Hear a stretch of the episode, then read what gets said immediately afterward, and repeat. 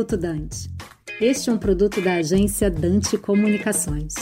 Que delícia estar aqui para falar de Bienal. Deixa eu contar para vocês. Temos Bienal do Livro de 2 a 10 de julho no Expo Center Norte. Estamos muito felizes com a retomada aí da Bienal presencial, que vem com muito gás mesmo, muito rica, cheia de programação interessante, autores. A Bienal, como todos conhecem, é um espaço de diversidade, de ideias, de pluralidade. É o espaço de todas as vozes. A gente fica muito feliz em poder contar as novidades também. Esse ano temos Portugal como convidado de honra. Vai ser uma programação maravilhosa. Portugal veio com uma caravana de 21 autores, como Walter Ugumãe, Gonçalo Tavares, a moçambicana Paulina Chiziane. Vale muito a pena conferir. Falando em programação, temos a programação geral da Bienal. São nove espaços culturais com mais de 1.500 horas de programação, com 330 autores nacionais e internacionais, como Ayrton Krenak, Itamar Vieira Júnior, Laurentino Gomes, Cortelli e Maurício de Souza. E as novidades não param por aí. A gente tem cashback para quem comprar ingresso da Bienal esse ano. O ingresso de 30 reais dá o direito ao cashback de 10 reais e o de 15 reais o direito ao cashback de 5 reais. Para você conferir todas as informações sobre a programação e sobre os ingressos, é só entrar no site da Bienal, que é www.bienaldolivro.sp.com.br. Eu sou Fernanda Garcia, diretora executiva da Câmara Brasileira do Livro, para o Minuto Dante. Você acabou de ouvir Minuto Dante, um produto da Dante Comunicações.